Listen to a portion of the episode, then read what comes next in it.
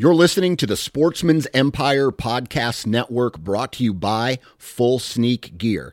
Check out their entire lineup at fullsneakgear.com. Also, be sure to check out our entire stable of podcasts at sportsmansempire.com. New from Moultrie Mobile, the Feed Hub offers first of its kind cellular connection and control for nearly any spin cast feeder on the market. When used with the Moultrie Mobile app, you can monitor feed and battery levels, run feeders on demand, receive alerts when feeders are clogged, and remotely adjust feeding times. The Feed Hub is ideal for anyone who maintains feeders. Remove the guesswork and save time by planning feeder maintenance before you drive to your hunting property. For more information, visit moultriemobile.com. You're listening to the Sportsman's Nation Podcast Network, powered by Interstate Batteries. From your truck to your trail camera, Interstate Batteries has you covered. Visit your local Interstate Battery store today or online at interstatebatteries.com. Interstate Batteries, outrageously dependable.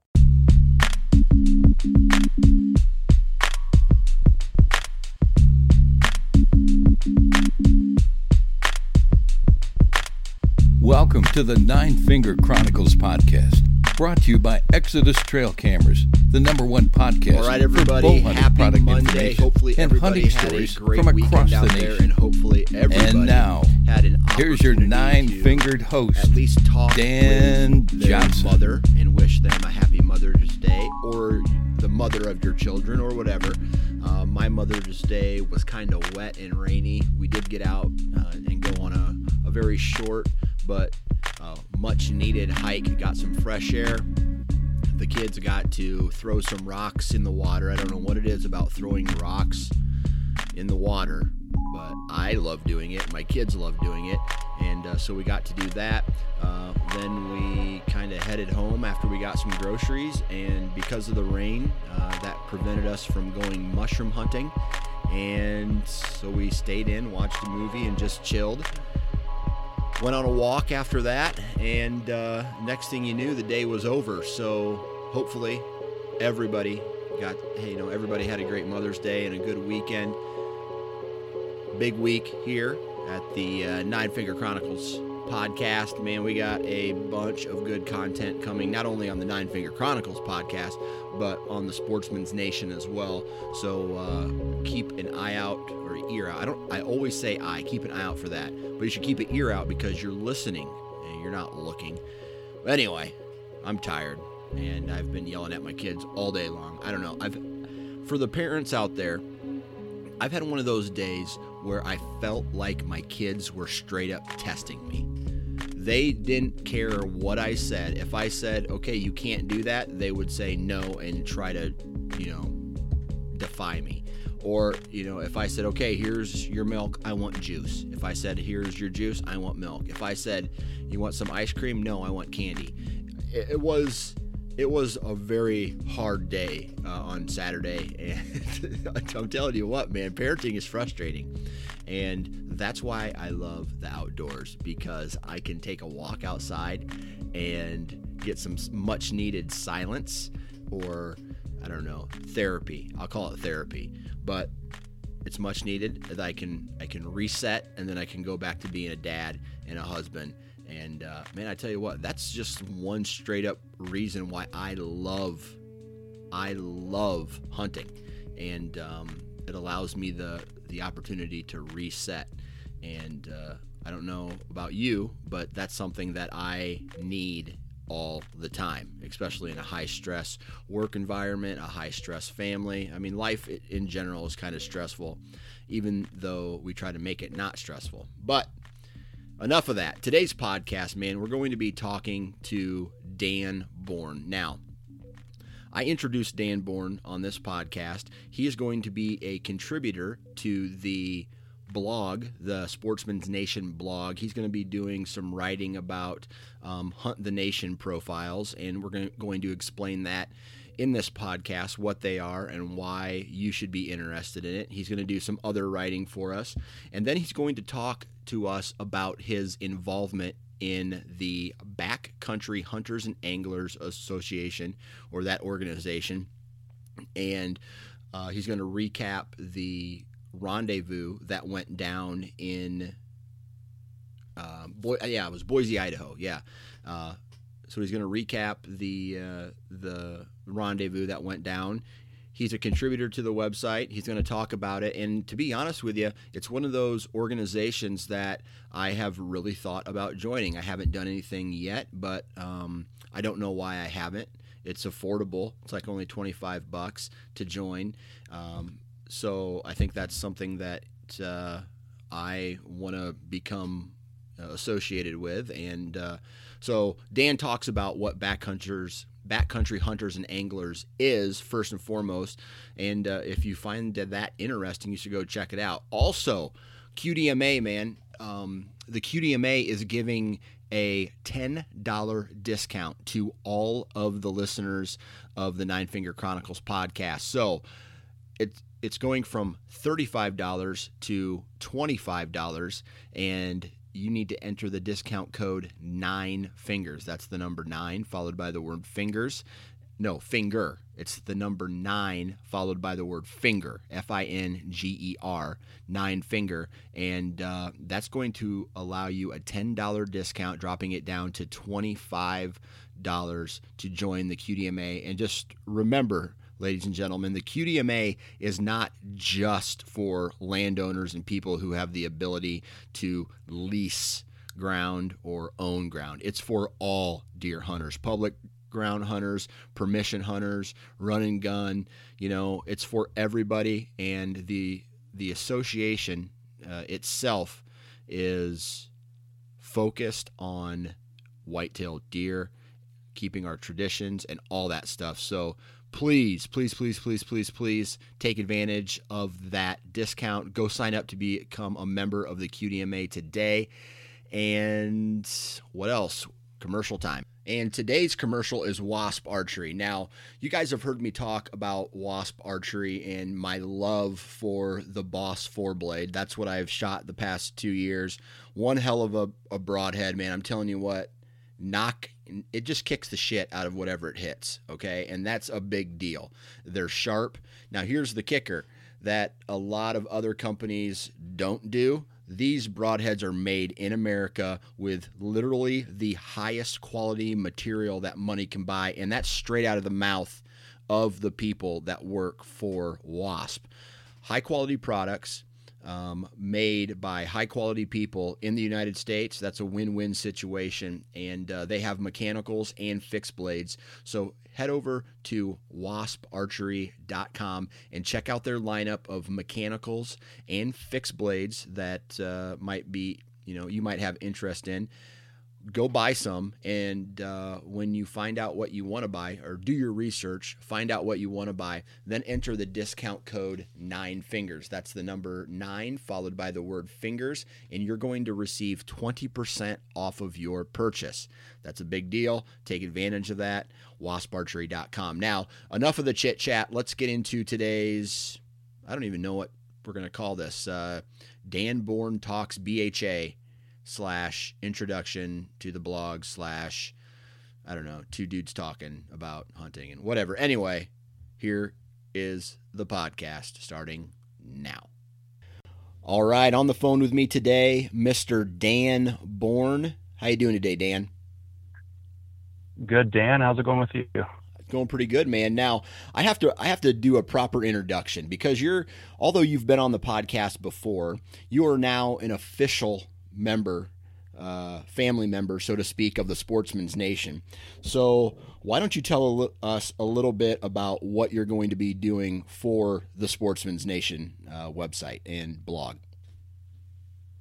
Yeah, it's, uh, it's, it's I'm really excited. You know, after we spoke last, I think uh, last August, uh, you brought the idea of having a providing some written content on as as like a blog on Sportsman's Nation, and um, I you know would love to help. So this kind of came together really well for both of us, I hope. But uh, so uh, you know, in terms of written content, we're gonna be doing some pretty cool stuff. I think uh, not only writing about topics and uh, things that are important to hunters, uh, hopefully making other hunters more successful in the field, but also uh, what something I'm really excited about is profiling hunters as part of. I think we're calling it. What are we calling it? Hunt the Nation. Yeah. Hashtag Hunt the Nation. Yeah. So hashtag Hunt the Nation, based off of people I find on Instagram who have, you know, really cool hunting stories that they're sharing on Instagram. So uh, we've got a couple profiles up of some folks already. Um, we got this uh, guy named Bob Smith on the website already who builds. Uh, I think he has his business is Big Stick Archery. He builds some really nice custom uh, stick bows, and we've got hunters from Minnesota and some up and comers from other states to, that share their hunters hunting stories through their photographs on Instagram. So it, it's uh, I'm really excited for it. So, with that said, if you, a listener, would like to be featured in one of these writings, or hopefully be featured, because not everybody who uses the hashtag is going to get it, but um, if you th- feel you have an intriguing story, something interesting, um, in some of your Instagram posts, go ahead and use the hashtag hashtag Hunt the Nation, and uh, Dan here is gonna he'll he'll search every once in a while through that hashtag on Instagram and he'll look at your profiles and if he feels that you have a, a cool story or something to share he's going to contact you and write an article about you. So um, as of right now go and check out the blog on sportsmansnation.com and uh, check out some of the articles that he's already written some of the those uh, hunt the nation articles as well as what was the the most recent one that you've wrote for us? Uh, I did a little piece on um, private land types that are open to public hunting in Wyoming. So, um, Wyoming has this cool program. It's called Access Yes, and it's a program that uh, landowners uh, can become part of that opens up private land to public hunters. It's a, it's a really cool resource if you're planning a hunting trip in Wyoming, and especially if you're doing a do-it-yourself uh, public land hunt these uh, publicly accessible private lands are a great way to get on some really good hunting properties. And uh, the land itself isn't calculated in the state's, uh, I guess, total acreage of public land. So not everyone takes these these little pieces of private into consideration when they're looking at units to apply. So while it's not exactly a big secret, uh, I think they do go underutilized, especially by out-of-state hunters. Nice. So for you, you went on a antelope hunt. What was it? This last fall or the fall before? Uh, three years running now. My dad and I go to Wyoming. Okay. Now, did you take advantage of this Access Yes uh, program uh, when you were out hunting? Yeah, uh, the first year actually, uh, in 15, uh, we were in a unit. Uh, we bought leftover tags, uh, a unit of very low public land uh, opportunity, and it was essentially a, a, one mile by seven mile area that was a mix of public land, state land, and these private landowners coming together and opening it to hunters. And it was really the majority of our hunt was was in that area. Uh, in the last couple years, um, same thing, different units, but uh, we utilize it a lot. The unit we hunted last year has, I think, 25 to 30,000 acres of this private land open to public hunters. So uh, we used it a lot. I shot my antelope uh, off of uh, one of those sections last year. Oh, man, that's pretty cool. I mean, you would never find a program like that. Uh, I don't think a program like that would necessarily work in to the scale that it's ha- it's happening in Wyoming, but I don't think like an eastern that that would ever take hold on an eastern level just because there's the the everything else is so condensed on the east and the Midwest. You know, there's smaller parcels and you know everybody has a, a little section to hunt. Even in Iowa, right? They're uh, bigger bigger ground, but at the same time, uh, I feel like every piece has a hunter on it already. Uh, for sure. Yeah, the scope is really big out there too. And and quite honestly, we've hunted, you know, typically we hunt second week of the season and it's not like it's overrun with hunters either. You see, you run into guys once in a while, but um, there's plenty of room out there and uh, relatively easy to draw tags in this unit I'm in. So you could foreseeably go on a hunt almost every year, if not every other year, for, for antelope, draw tag, and get on these these private uh, areas.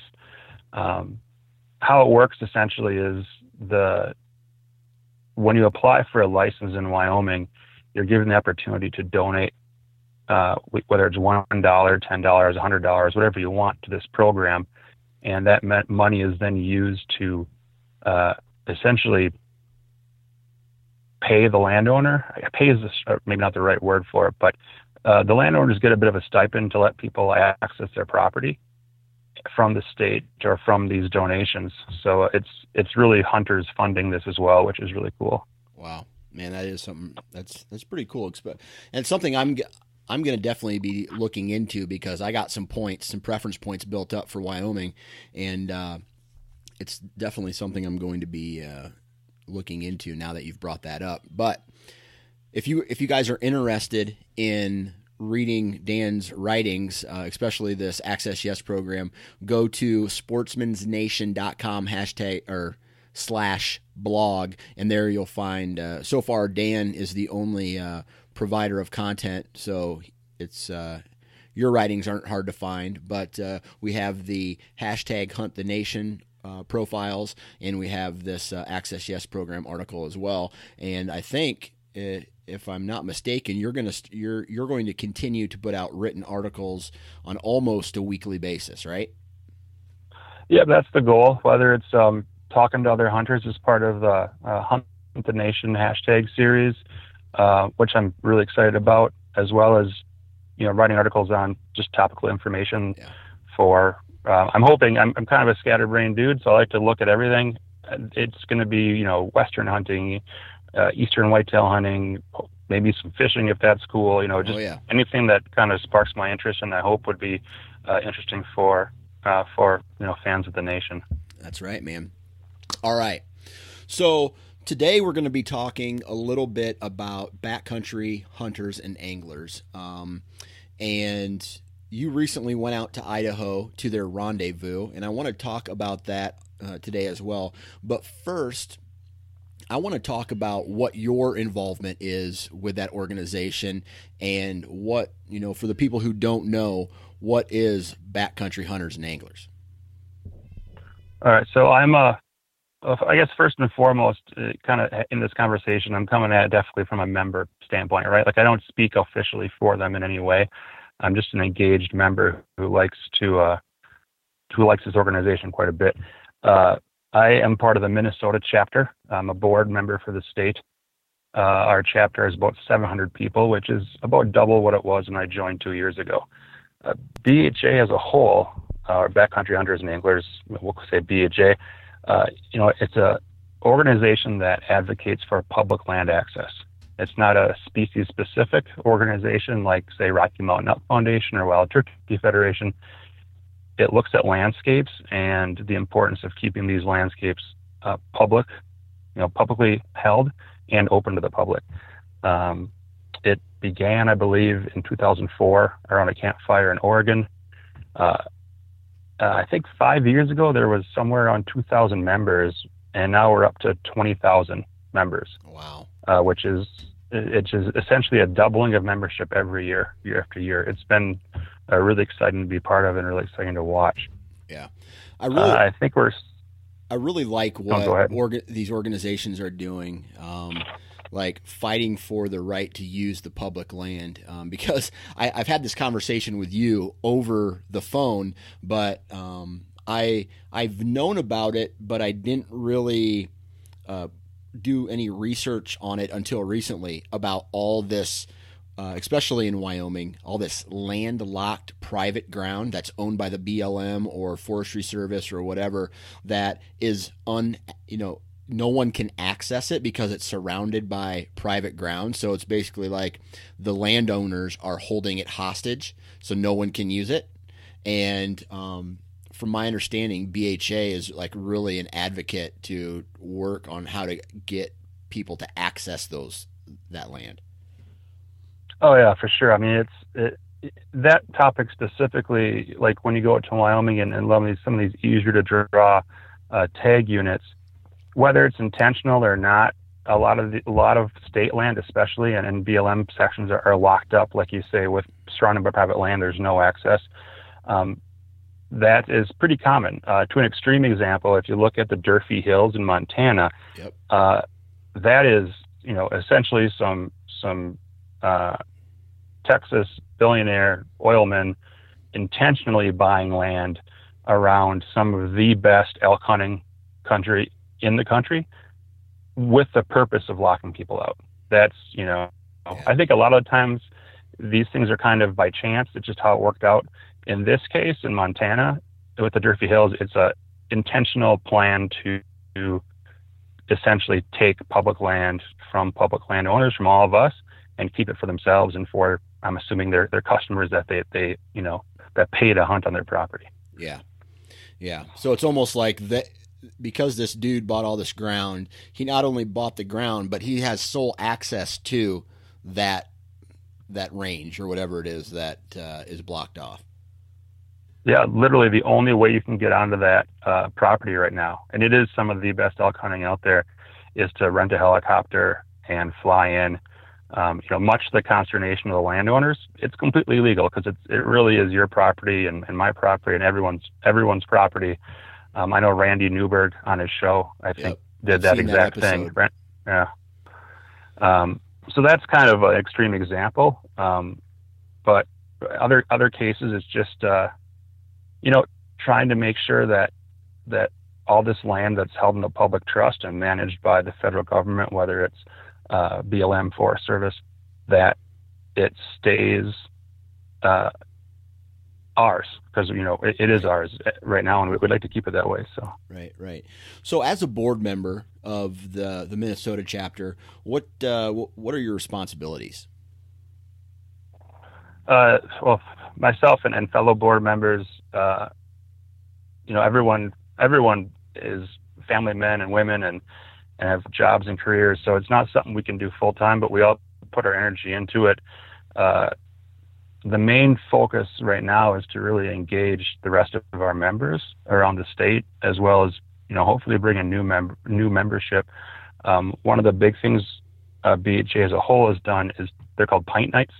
So we'll you know put a, put the word out that we're having a pint night at a local uh, like brewery, and people show up, exchange stories, drink some beers, maybe raffle off some prizes, raffle off some equipment, hunting equipment, um, and just kind of share each other's experience on public lands. Uh, that's a good driver of recruitment for new members. Right. Uh, most recently, uh, board uh, Minnesota board member, uh, specifically, his name is Eric Jensen. We or, he organized um, a public lands day at the state capitol in St. Paul where we had a, couple hundred, you know, blaze orange wearing uh, deer and pheasant duck hunters show up at the state capitol grounds, have a rally for uh, public lands, specifically the importance of public lands for hunting, and uh, try to kind of beat the drums a bit and keep the word out. Absolutely, that's awesome. Um, so, if somebody you know wants to join uh, this organization or find out more, where should we send them? Uh, we'll definitely go to the website. Um, I, man, I don't. I should probably know it off the top of my head, but I think it's just if you just Google backcountry hunters and anglers, you'll get there. Uh, and then there's uh, also local state chapters. I believe there's 40. We have 41 chapters across 39 states as well as two Canadian provinces. So uh, there's contacts there to not only join. Like everyone, it's it's awesome when people just say, "Hey, I want to join this. I'll pay my twenty-five dollars a year," and that's that's it, and that's great. But if you wanted to get engaged, definitely contact your local BHA chapter. And um, really, this whole thing is driven by volunteers. It's driven by people saying, "Hey, um, I'm up in Brainerd, Minnesota. I want to have a pint night.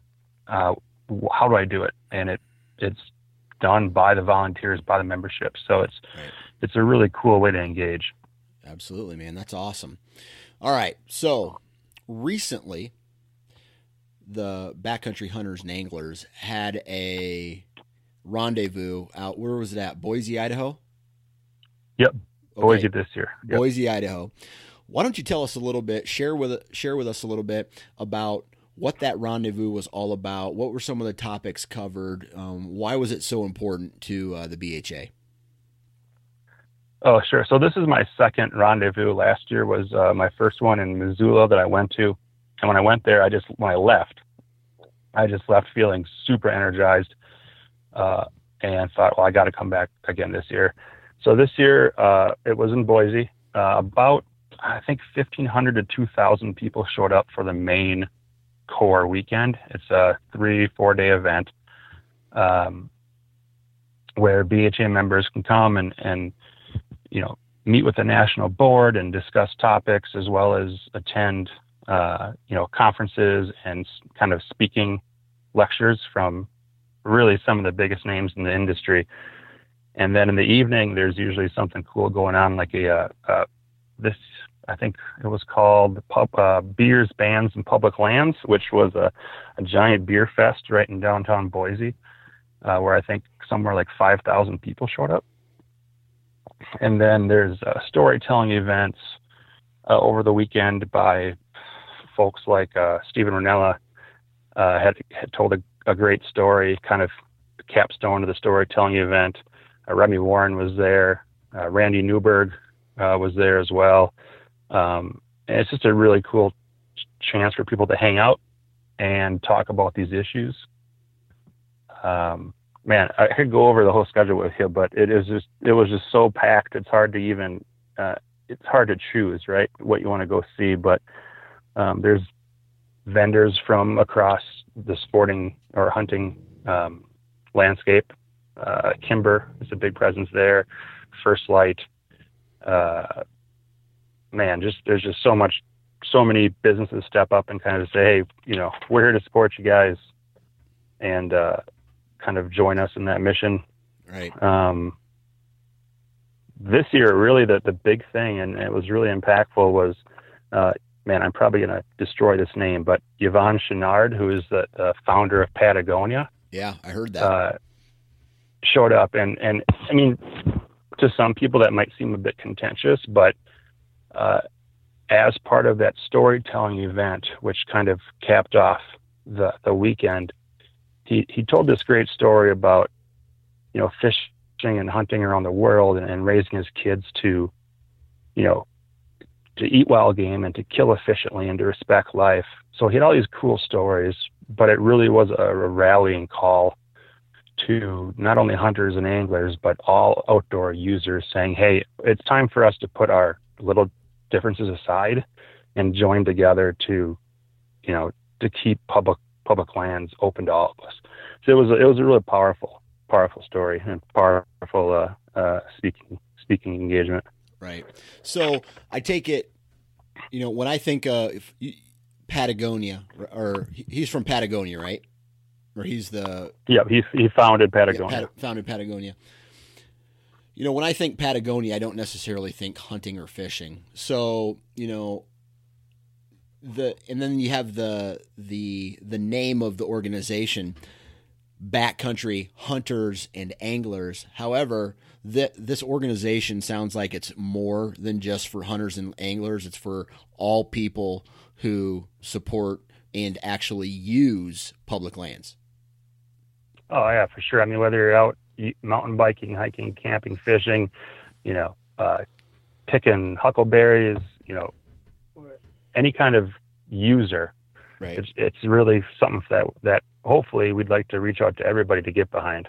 Um, it, and it's not just about feel good stuff, right? It's not just about coming together and hugging and and, and saying how much we love public land. It, this is a major economic driver.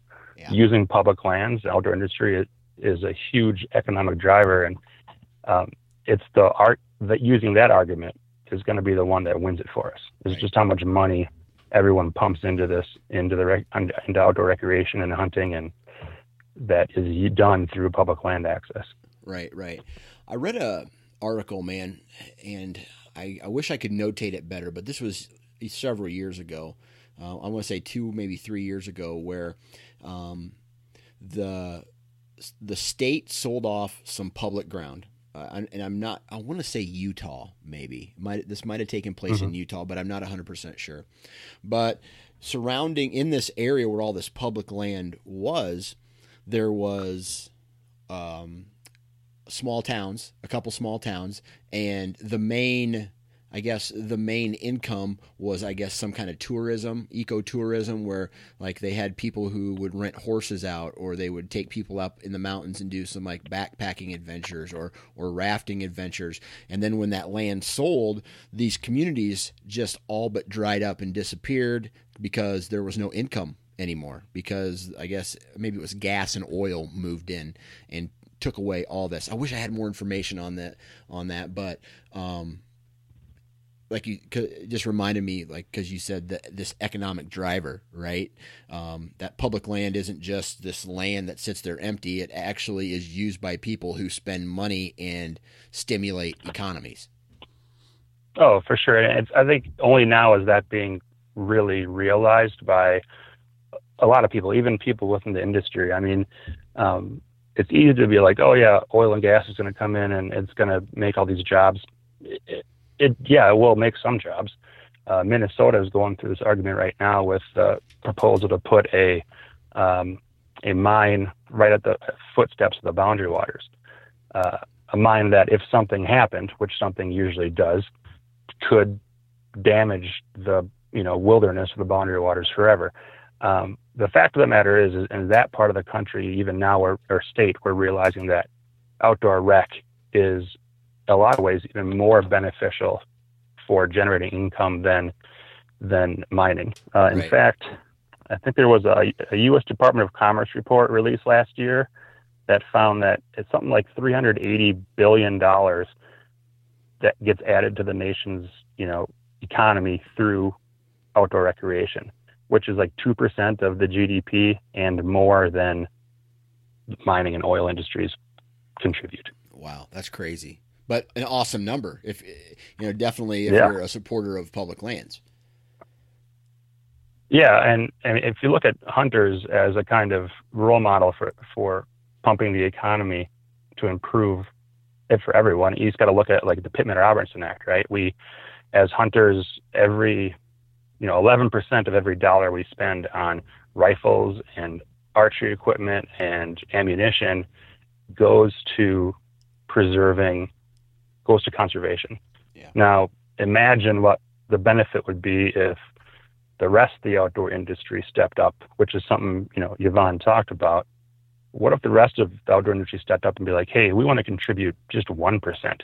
Yeah. I mean, 1% of all the mountain bikes and tents and, uh, you know, everything else that people buy to you know enjoy themselves on on public land. If that was put back into conservation i mean it, it would be the greatest conservation success story maybe ever. Yeah. And that would be awesome because you know and i'm sure i'm sure you find out uh, from being on the board and from you know having insight into this organization that you know at the end of the day money money talks right? Yeah for sure. So what you know what else kind of went down at this rendezvous other than what you've already talked about? I mean, is this is this a, a time where the the organization comes together and really, you know, puts the rubber to the road, so to speak, and gets a lot accomplished as far as um, you know, setting a schedule or getting things done. I mean, it's more. It sounds to me like it's more than just, hey, let's sit here and talk about public lands. Oh yeah, there's definitely a business to be had. I mean, uh, essentially day by day. So like Thursday night is when it really kicks off. Um, there are uh, this year at least, kind of all the state chapter leaders uh, met together and hung out and talked. Uh, there was a, a what's called the field to table dinner, which is a, a, a great fundraising event where people pay um, to uh, have really well-made wild game dishes served to them by some of you know the best chefs in wild game. But then starting Friday, it's you know, boy, what was it? There was conferences all day Friday and Saturday. Whether it's, uh, for instance, like Ryan Callahan from First Lite and um, J.R. Young did uh, have done a great um, little class on how to use a whole animal, right? There's all kinds of stuff like that. There's also um, a chance for the, the rank and file, I guess, state members to engage with the national board and ask, you know, what are our goals going forward? What are we doing about this? What's our opinion on this? And, and it gives them a chance to really help guide the future of BHA. Uh, it's also a hell of a networking opportunity for not only individuals but businesses in the industry. Like First Lite is a huge partner of BHA. Uh, Ryan Callahan is a board member, a national board member, I believe. Um, so there's there's a lot there's some business uh, that kind of sets the scope for the upcoming year, but but also just a lot of engagement for people to learn new things and meet new people and you know it's it's just it's so much to take in in three days it's it just it's hard to even talk about sometimes because you're like did i see that? Didn't i do that? There's just yeah. so much stuff going on. Uh, it's it's an absolute blast. So you know we've talked a little bit about now the you know what bha is this rendezvous a little bit. What what are some of the I don't know, talking points that came out of this rendezvous? Because, you know, you had to mention, you kind of mentioned that everybody gets together and talks about the future. What is, in, like, I know, and I know you don't, you're not the official voice of the organization, but right. what, what, what was taken away from this rendezvous and what is the, the goal moving forward for BHA? Well, you know, just uh, sitting there and listening to the, the board members, uh, the national board, as well as the head of BHA, uh, Land Tawney, take questions and answers from, from BHA members, uh, a couple things were apparent. One, the, the, the membership is exploding in terms of numbers every year, right? It's doubled every year. So right now we're as, um, how do you put it? Uh, one of the board members said, right now we're just kind of controlling awesome, right? Because there's so much people are just so energized, and we're getting new board, new members, and everyone is just is just getting at it fighting at it. Uh, a big point of contention or a big talking point over the course of the weekend was something we already touched on, which is, I guess, what's kind of called the backpack tax, which is the opportunity for businesses outside of uh, hunting or outside of the Pittman Robertson Act to to step up, hopefully from within, you know, voluntarily say, hey, we recognize that our businesses are built off of public land use and, and, and healthy landscapes, so we want to contribute. That was a, a big talking point, and I think something that it's going to happen eventually. It, you know, it might be a fight to get there, but I think it will. Uh, Yvonne, Yvon, going back to the Patagonia guy, you know, he kind of put it right. He said, you know, they, they say that hunters and tree huggers can't get together. That's bullshit. Uh, sorry if swearing is outlawed here, but I, I, wanted I didn't want to misquote him. So uh, he was it was it was really cool. Um, it was a real call to arms this weekend. This year was seemed to be a real call to arms of reaching out beyond just hunting and fishing and r- trying to rally everyone who who uses the outdoors. Awesome, awesome. Um, so you know, with with all that said, um, why now? Like, to, you have an open mic to the listeners. Why now should somebody really be interested, or you know, why should they go and sign up to become a member or find a board, do research, whatever? Why should people join the BHA? Well, that's a that's a super loaded question for me to answer. Um, man, I, I think everybody if, if you look at the scope of history of, of hunting, right, uh, most of the wild game was wiped out back in the back by the early 1900s. It was almost gone, and hunters came together in the 19 starting in really the early 30s and pushed for what became Pittman Robertson, which is funding of uh, conservation through firearm sales, primarily firearm and, and ammunition sales now, you know, almost 100 years later, we're facing a similar threat. Uh, it's we have we've done a hell of a good job restoring wildlife populations and balancing those populations within an expanding, you know, uh, human population landscape. Where the fight is now is is, is for lands, is for access. And uh, you know, if like I said, if you're someone who hunts or fishes or picks huckleberries or you know just rides four wheelers, does you know hikes, camps, does whatever, you know, that land is is is finite. It can be there's only so much of it being made, right? So we need to preserve what's ours, and it's once you look into it, it's very apparent that the organization itself is contrary to what some people might read online. It's very bipartisan. It's like you got, you know, people wearing "Make America Great Again" hats standing next to, you know, dudes covered in Patagonia Patagonia gear. So it's it's a it's a cause that everyone can get behind. Right. Cool, man. Cool. So if you if you are interested, what what's the next step? You say, I want to be a member today. What should what should what should I do? Uh, go to the website and sign up, man. It's like I think twenty five dollars a year for membership. Uh, check out your local chapter. Uh, if, if if you have a state chapter, give them a call.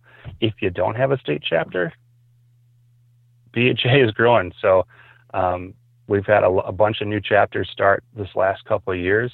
Uh, I think North Dakota just got North Dakota, Missouri. I think both launched chapters this year at their rendezvous. So uh, it's just a great opportunity to, to, to talk to people who have the same interests you are, to get behind a cause, and to get some boots on the ground work done. I mean, it's not all about simply lobbying in kind of you know the political arena. A lot of it's also going out as part of projects and removing a few miles of old barbed wire fence that doesn't need to be there anymore. Yeah. Um, you know, doing stream restoration projects, stuff like that. So it's it's a cool it's a cool experience. Cool. Well, Mr. Dan Bourne, are you going to be taking advantage of any public lands this upcoming fall? Yeah, yeah. Not I'm not waiting till fall. I'm I'm heading out uh, in a few weeks to Nebraska for some public land turkey hunting. Nice. Uh, towards the end of towards the end of May, my turkey season in Minnesota hasn't gone that well, so I want to try to redeem myself in Nebraska. Um, and then I'll either be returning to Nebraska in fall for a uh, archery uh, deer hunt. Uh, that I'm kind of going out there to turkey hunt is kind of a way to you know, do a little pre-scouting for the fall. Uh, otherwise, uh, I'm always looking at Wyoming for antelope. I mean, I just love going to Wyoming and, and hunting antelope out there. It's just so different from, you know, hunting whitetail in the woods of Minnesota to, to going and hunting across the open plains of Wyoming is, is just a cool contrast. Awesome.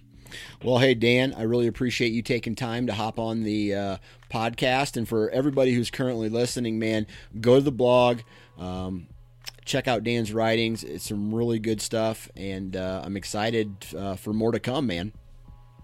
Yeah, you, please, everybody, use that hashtag, uh, hashtag Hunt the Nation. It'll make it a lot easier for me to find you rather than me just blindly stumbling my way through Instagram looking for people. So I'd love to hear your story.